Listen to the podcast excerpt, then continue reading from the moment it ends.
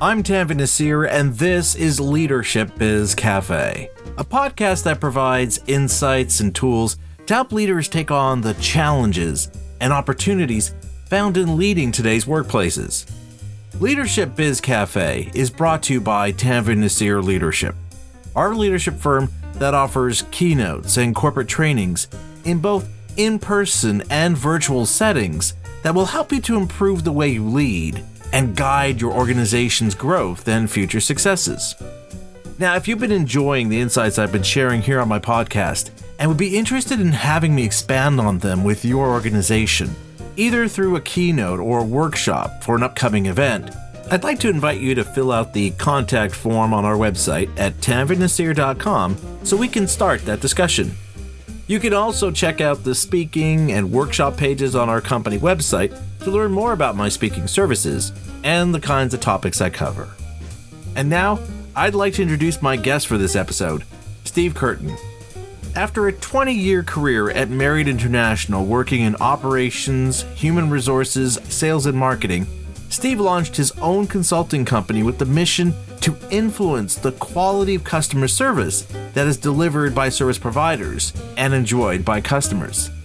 That work continues in his latest book, The Revelation Conversation Inspire Greater Employee Engagement by Connecting to Purpose, which provides an interesting approach to understanding how leaders can create purpose led work in their organization.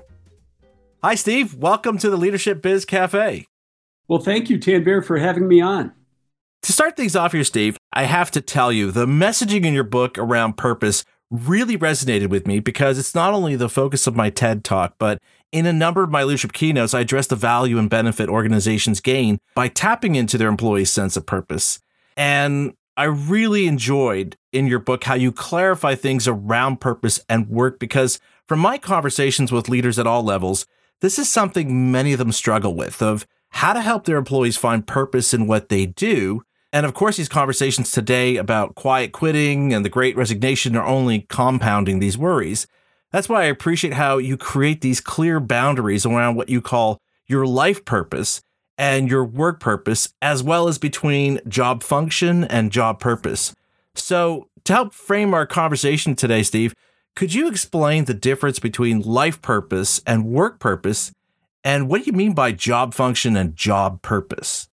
Yeah, well, um, you know, I believe that we're on these uh, two uh, two journeys, you know, from birth, really, and uh, you know, there's there's one where we're in this sort of existential pursuit of self discovery in terms of our life purpose. And this is something that's obviously very private. It's something that's singular, really um, in that my life purpose is going to be unique, um, like a fingerprint uh, from anybody else's life purpose. And in the book, I contrast that purpose uh, with one's vocational purpose, their purpose at work. And this is um, rather than a, a, pursuit of self discovery, uh, this is a pursuit of self improvement. And this is the professional journey that we're on uh, with others, as opposed to it being a private journey, unless we choose to share it. Um, the uh, professional uh, journey is public and it can be observed uh, by managers, by leaders, by mentors, by our peers. That's the distinction between those two journeys. And the reason that I make it up front early in the book is that there are a number of articles on on organizational purpose or finding your purpose at work and what i've found them to do is to sort of meld or, or conflate those two purposes as though they should be in alignment or there should be an expectation that if you found vocational nirvana they're in alignment and i just don't think that's practical and i don't think that's the case so we've looked at understanding that there's these two parallels of life purpose and work purpose but you also go and say, take it one step further and say, yeah, but you also have to understand that there's also a difference between our job function and our job purpose. So, what do you mean by that, Steve? Well, you know, I look at the totality of a job role, and I've worked in human resources uh, for many years, and I've been around a lot of job designs and job descriptions. And I tended to view, for many years, I tended to view positions in terms of the knowledge and the skills that were required of that position. In other words, the bullet points that you would expect to find on any job description. And what I found is that there is a third part and a second dimension to every job role, uh, apart from job functions, which are possessing adequate job knowledge and the ability to demonstrate sufficient job skills. That's what we're all used to. That's what we're all familiar with. And frankly, this is what employees excel at. They possess adequate job knowledge, they demonstrate sufficient job skills. So, by extension, uh, they're competent, and, and that's job function. Job purpose is this other part, this other dimension of every job role, uh, which contains the single highest priority of that job role. And that's reflected by the employee in terms of actions and behaviors that are purposeful, that are value driven in support of that single highest priority. You know, Steve, I have to tell you, this is such an important distinction you're making here because I think many leaders get tripped up by focusing more on what their employees do and then saying, how can I help my employees feel a sense of purpose just from doing tasks X instead of asking the question why? But this distinction helps clarify that it's not about what you do on a day to day basis. Rather, it's about your employees having a clear understanding of why they're doing what they do and as you just said, what's their single highest priority? Correct. Yeah, that needs to be articulated, and that shouldn't be left to the employee to determine, because frankly, if it is, they won't even think about it. Uh, what they'll think about is what they are assessed on and what they're compensated for. And that brings them right back to the bullet points in their job description. Um, you know, there's a statistic in the book, it's a Gallup statistic that suggests 65% of US workers claim to have received no performance based feedback from their immediate supervisor in the previous 12 months. Uh, that's shocking to me. But uh, the point I want to make is that when employees do receive performance based feedback from their supervisor, and, and that's uh, very inconsistent, sadly, but when they do receive it, it almost always has to do with job functions. And because that's what I'm receiving feedback on, um, you know, they say what get what gets uh, measured gets done. Uh, that's what I tend to focus on as a frontline hourly employee.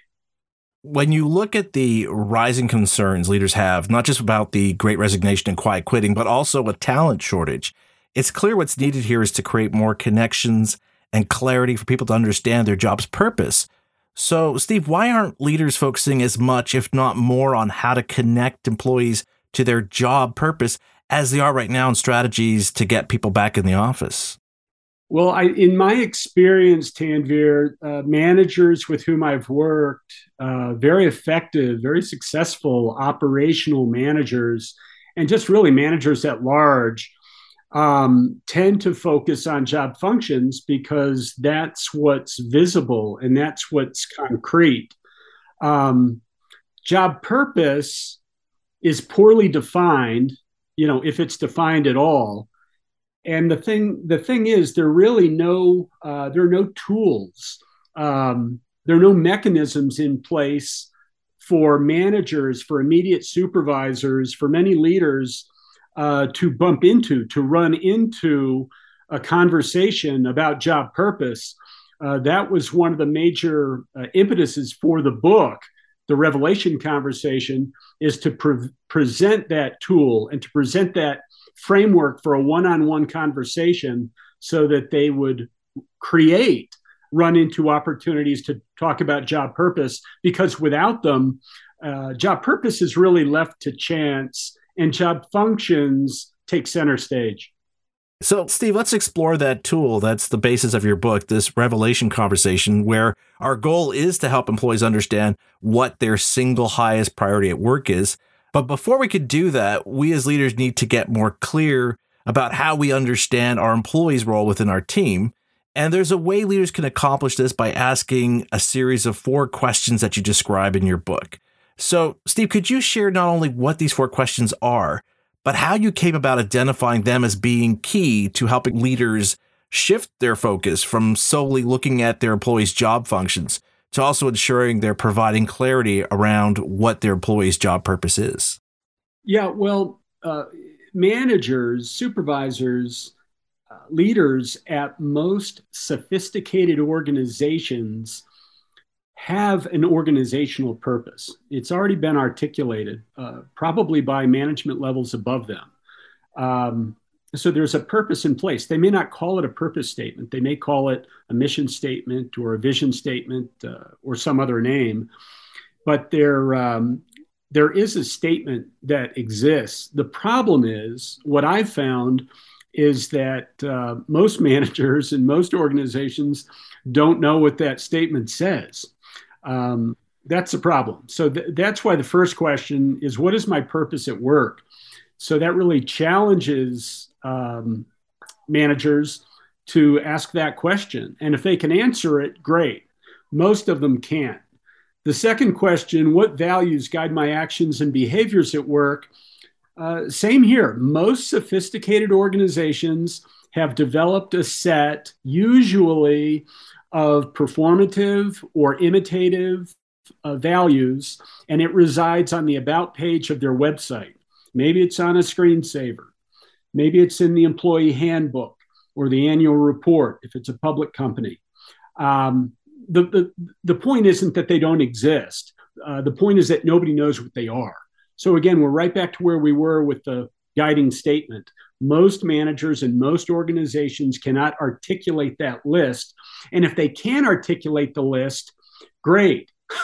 Um, teamwork, customer service, um, integrity. Um, these are the types of imitative core values that we tend to see on the About page of many websites where there has not been any additional effort put into interpreting how the organization um, understands that value. Uh, so I, I, like to see a value followed by a statement, an interpretive statement that demonstrates this is how we interpret that value in our organization. And then a third column that is a behavioral column that says, here's the value in the first column. Here's how we interpret it in the middle column. And then this third value here's how we apply it in the workplace. These are the actions and the behaviors. Um, uh, this is the decision making that is made in conjunction with that deeply held belief that we've articulated. So it takes it from being a, a, an, an, imitative uh, word or set of words and makes it real in the daily real world of work of employees? So that's the second and third question. The third question is what purposeful actions and behaviors do I exhibit at work? That's been satisfied by that third column. And then the fourth question is what is my team's aspirational goal? And what the aspirational goal does is it describes a desired eventuality. It speaks to the pursuit of an ideal future state or destination for the the team for the work group? You know steve i'd like to go back to that first question what is my purpose at work? Because i love the point you make in your book that reflects what you've been saying at the beginning of our conversation that the answer to this needs to be quantifiable right? That's the reason why leaders will tend to focus more on the job functions over job purpose. It's because job functions we can measure. And I think the fact that we're saying you have to be able to answer this question with a quantifiable answer I think this helps the fact that why so many leaders struggle with creating purpose led work for their employees is because there's this tendency to think of it in fuzzy terms, almost like purpose is something you can't see, but you can feel it. And so I think recognizing that your answer to this first question requires something that you can measure and monitor really helps to lower the resistance to this because now we're talking about something both I, as a leader, and my employee can measure and understand the same way. And I think it's also extremely helpful that the answer to this question also has to be personally meaningful to your employee's role within the team. You mentioned that you can't have this conversation on your own. You have to discuss it with your employee because we're not talking about something that's X number of degrees removed from an employee's responsibilities, but that there's a direct correlation between what they do and what their purpose at work is. Yeah, well, I think it's important when you're determining what the purpose of the job role is that you uh, go beyond um, the obvious, you know, which has more to do with delivery and execution than anything else. And that you continue asking the question why multiple times to get at the true, uh, the true value, the true contribution, uh, the true meaning and purpose of the job role. And the example that I use in the book, you know, my background's with uh, Marriott hotels. The example I use in the book is the illustration of the housekeeper who initially, if you were to ask the housekeeper why he or she does what they do, um, they would probably say that their uh, highest priority is to provide a clean guest room. But by engaging them in a, a, dialogue, asking them why, why do we provide a clean guest room? Well, to satisfy the guest. Well, why do we want to satisfy the guest?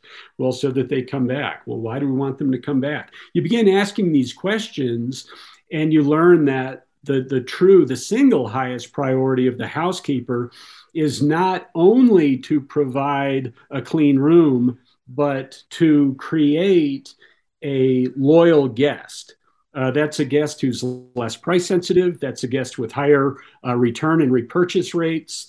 Uh, that's a guest who's responsible for 80 to 90% of the positive word of mouth about that hotel or about that brand.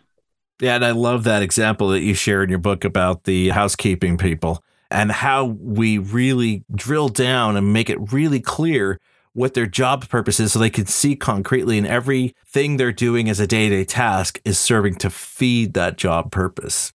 Correct. And and you know that brings up a good point that it's not it's not that job function should be marginalized in the pursuit of job essence. Uh, that's not what I'm saying. I'm saying it's not zero sum. It's not one or the other. Um, there, there tends to be sort of a myopic pursuit of job functions in most organizations that I interface with.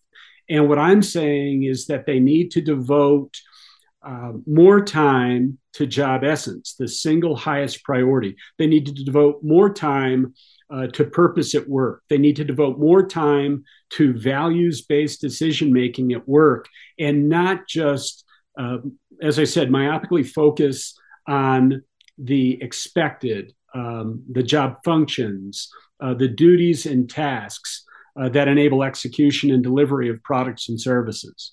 Absolutely agree with you. Okay, Steve, so we've done our homework in going through these four questions to help us better understand and distinguish our employee's job function from their job purpose. So now I'd like to talk about having a revelation conversation with my employee. So, start off, what is a revelation conversation and how does it differ from interactions I'm currently having with my employees? Well, the revelation conversation is a framework for an immediate supervisor to engage his or her direct reports in an informal conversation about organizational purpose, about job purpose, about uh, standards, about uh, core values.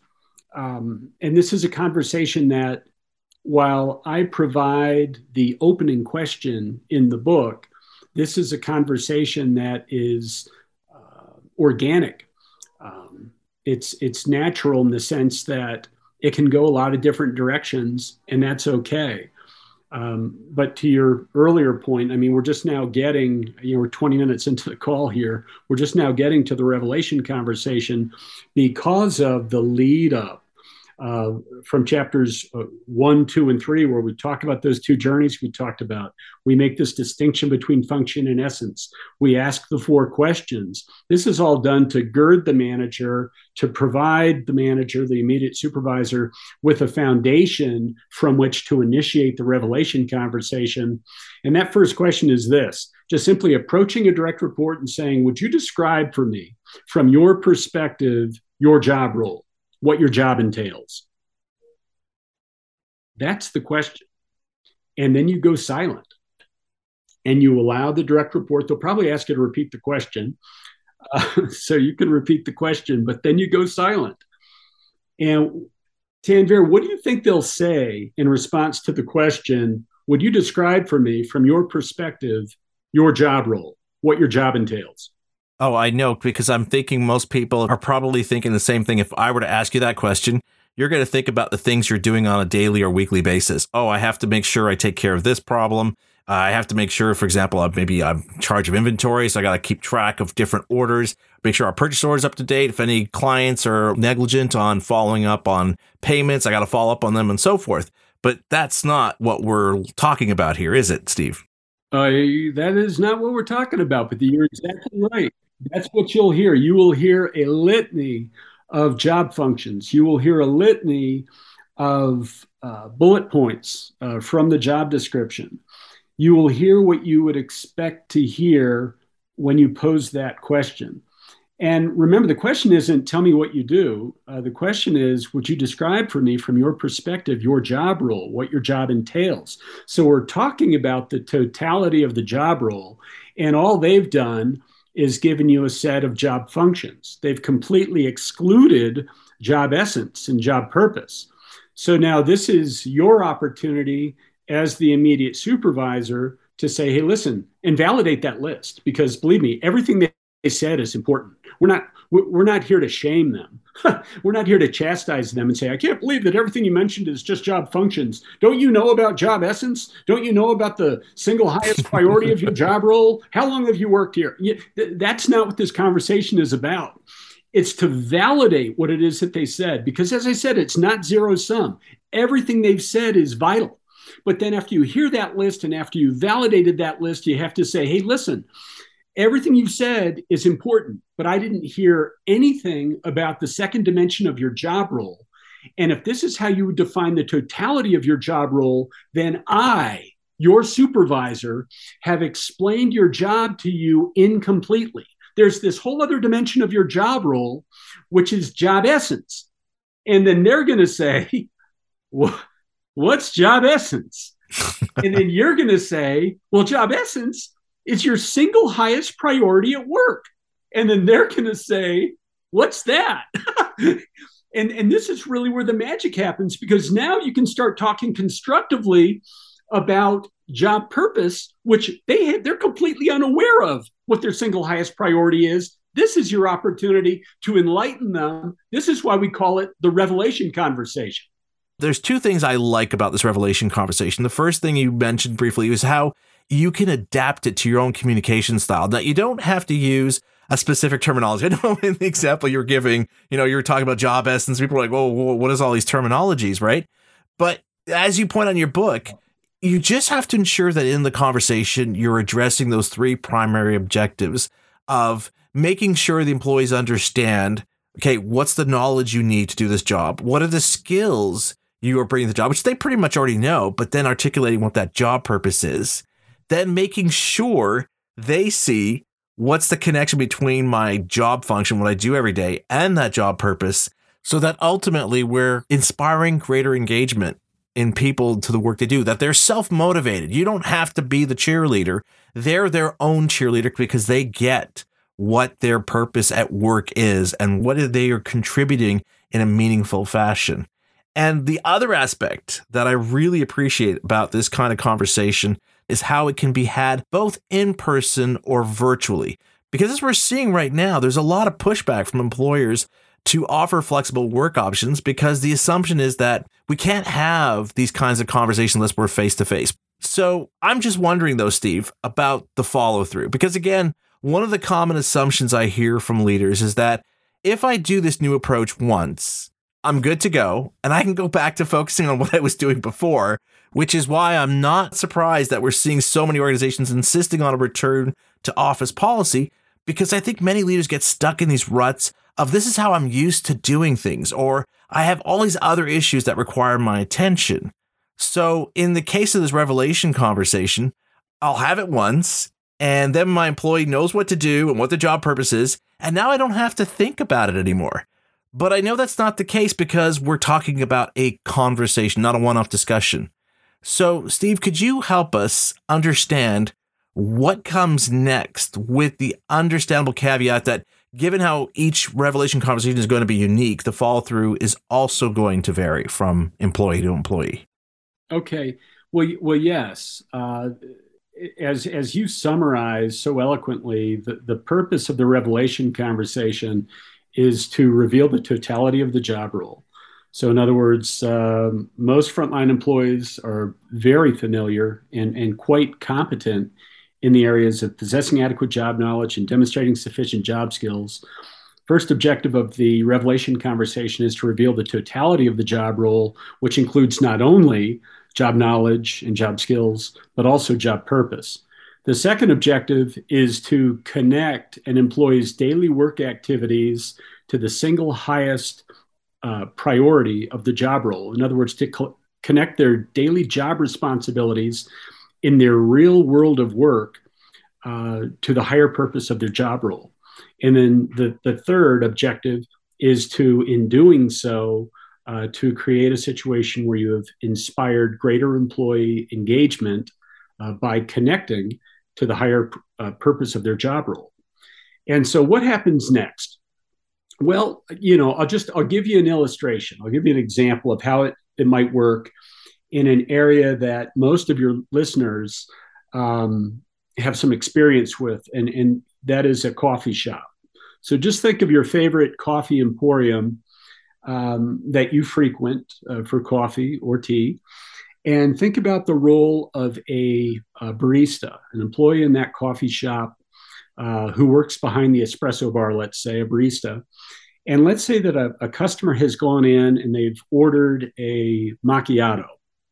Well, that barista has to have adequate job knowledge and be able to demonstrate sufficient job skills. So that barista has to know what goes into a macchiato.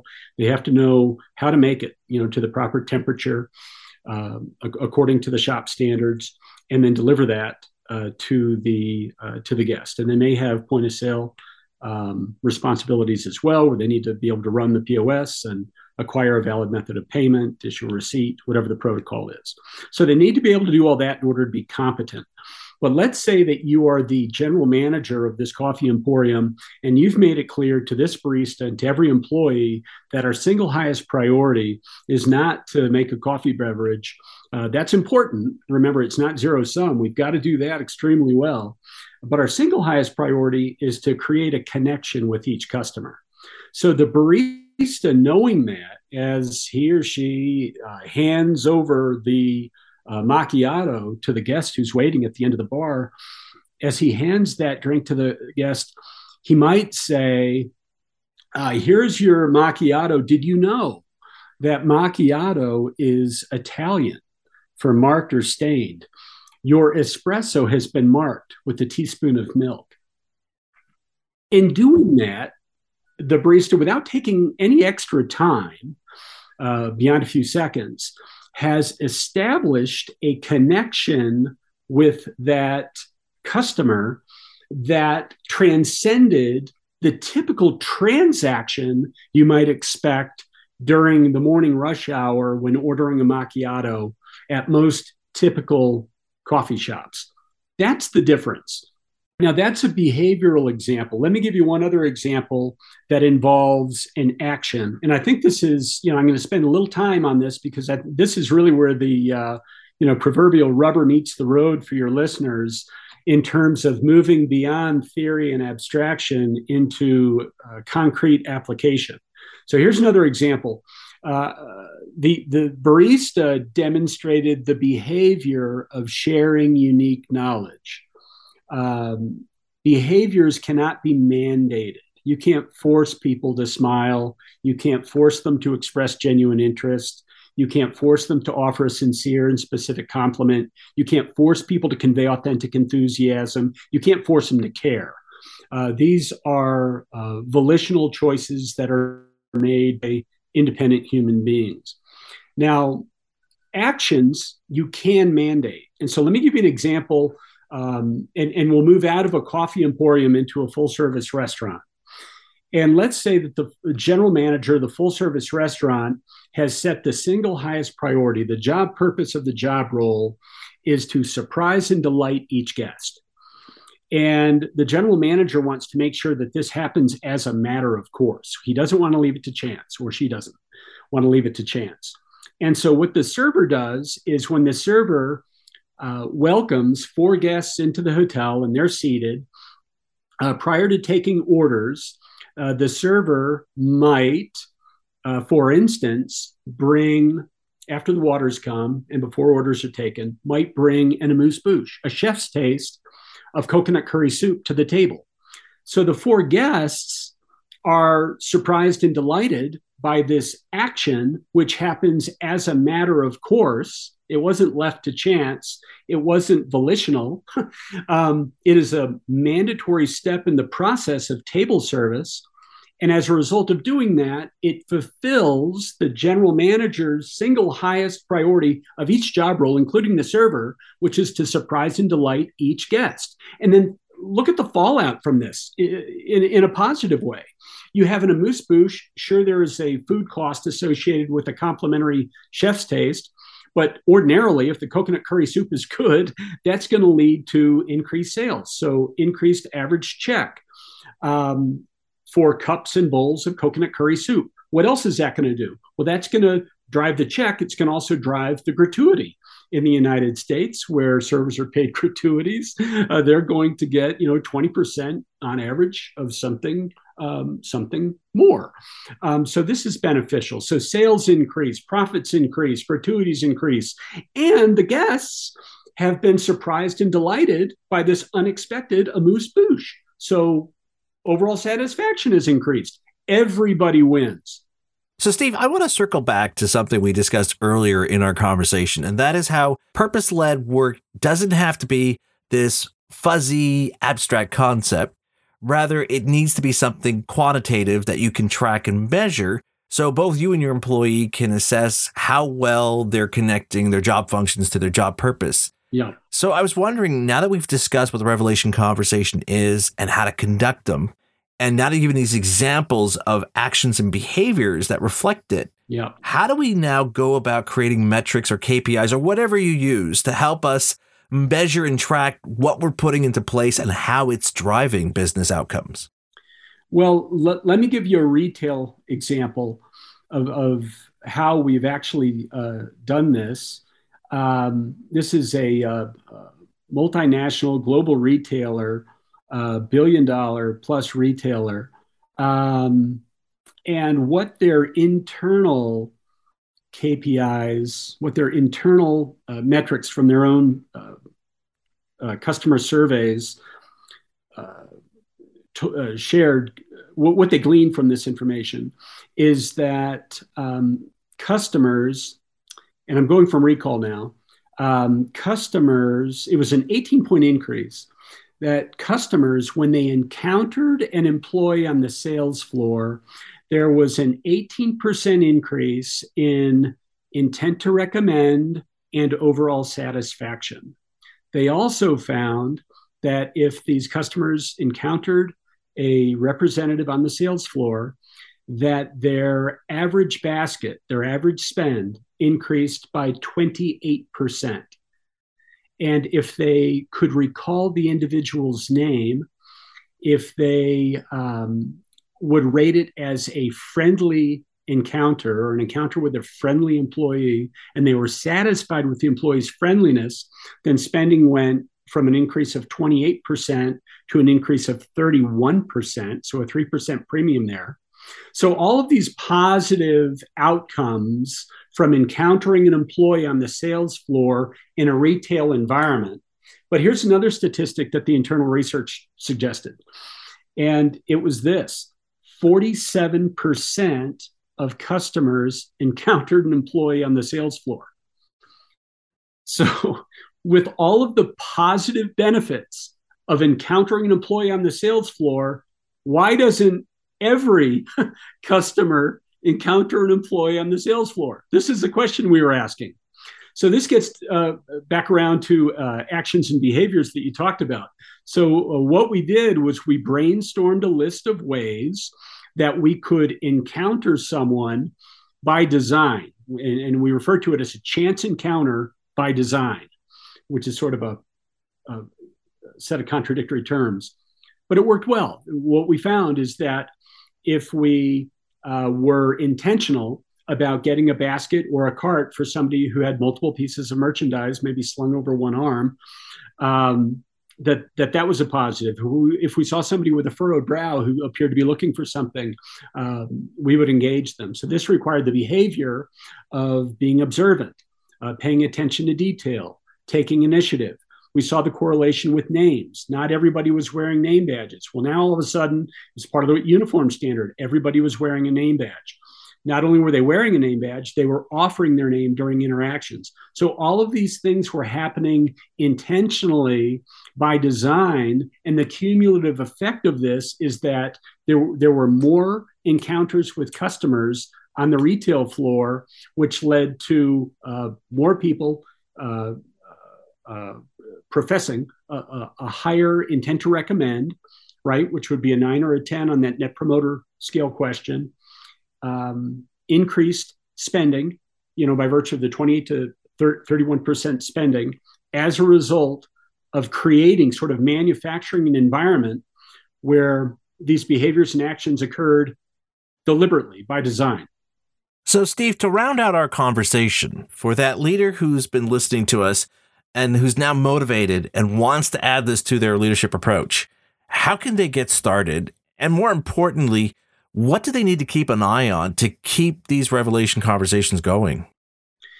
Yeah, well, you you asked earlier, you know, what do we do? Do we have the conversation and then it's done? Mm-hmm. Um, well, well, no. You, you you have the conversation, and um, you what you do is you you create an awareness. As we talked about you know the three objectives you've revealed the totality of the job role. For many direct reports the scales are going to fall from their eyes. I mean they will not have seen the, the totality of their job role as anything other than possessing adequate job knowledge and demonstrating sufficient job skills. So the fact that there is a third or a second dimension of every job role and a third part of every uh, job role, which is job essence and the higher purpose of the job role, that's going to be a real eye opener. And then when you make these connections by using examples, I mean, I've used examples from a coffee shop, from a restaurant, uh, from a retail setting. These are all actions and behaviors that are intentional. As I said, they they happen by design they can also be, uh, to our earlier discussion, they could be tracked and measured as KPIs.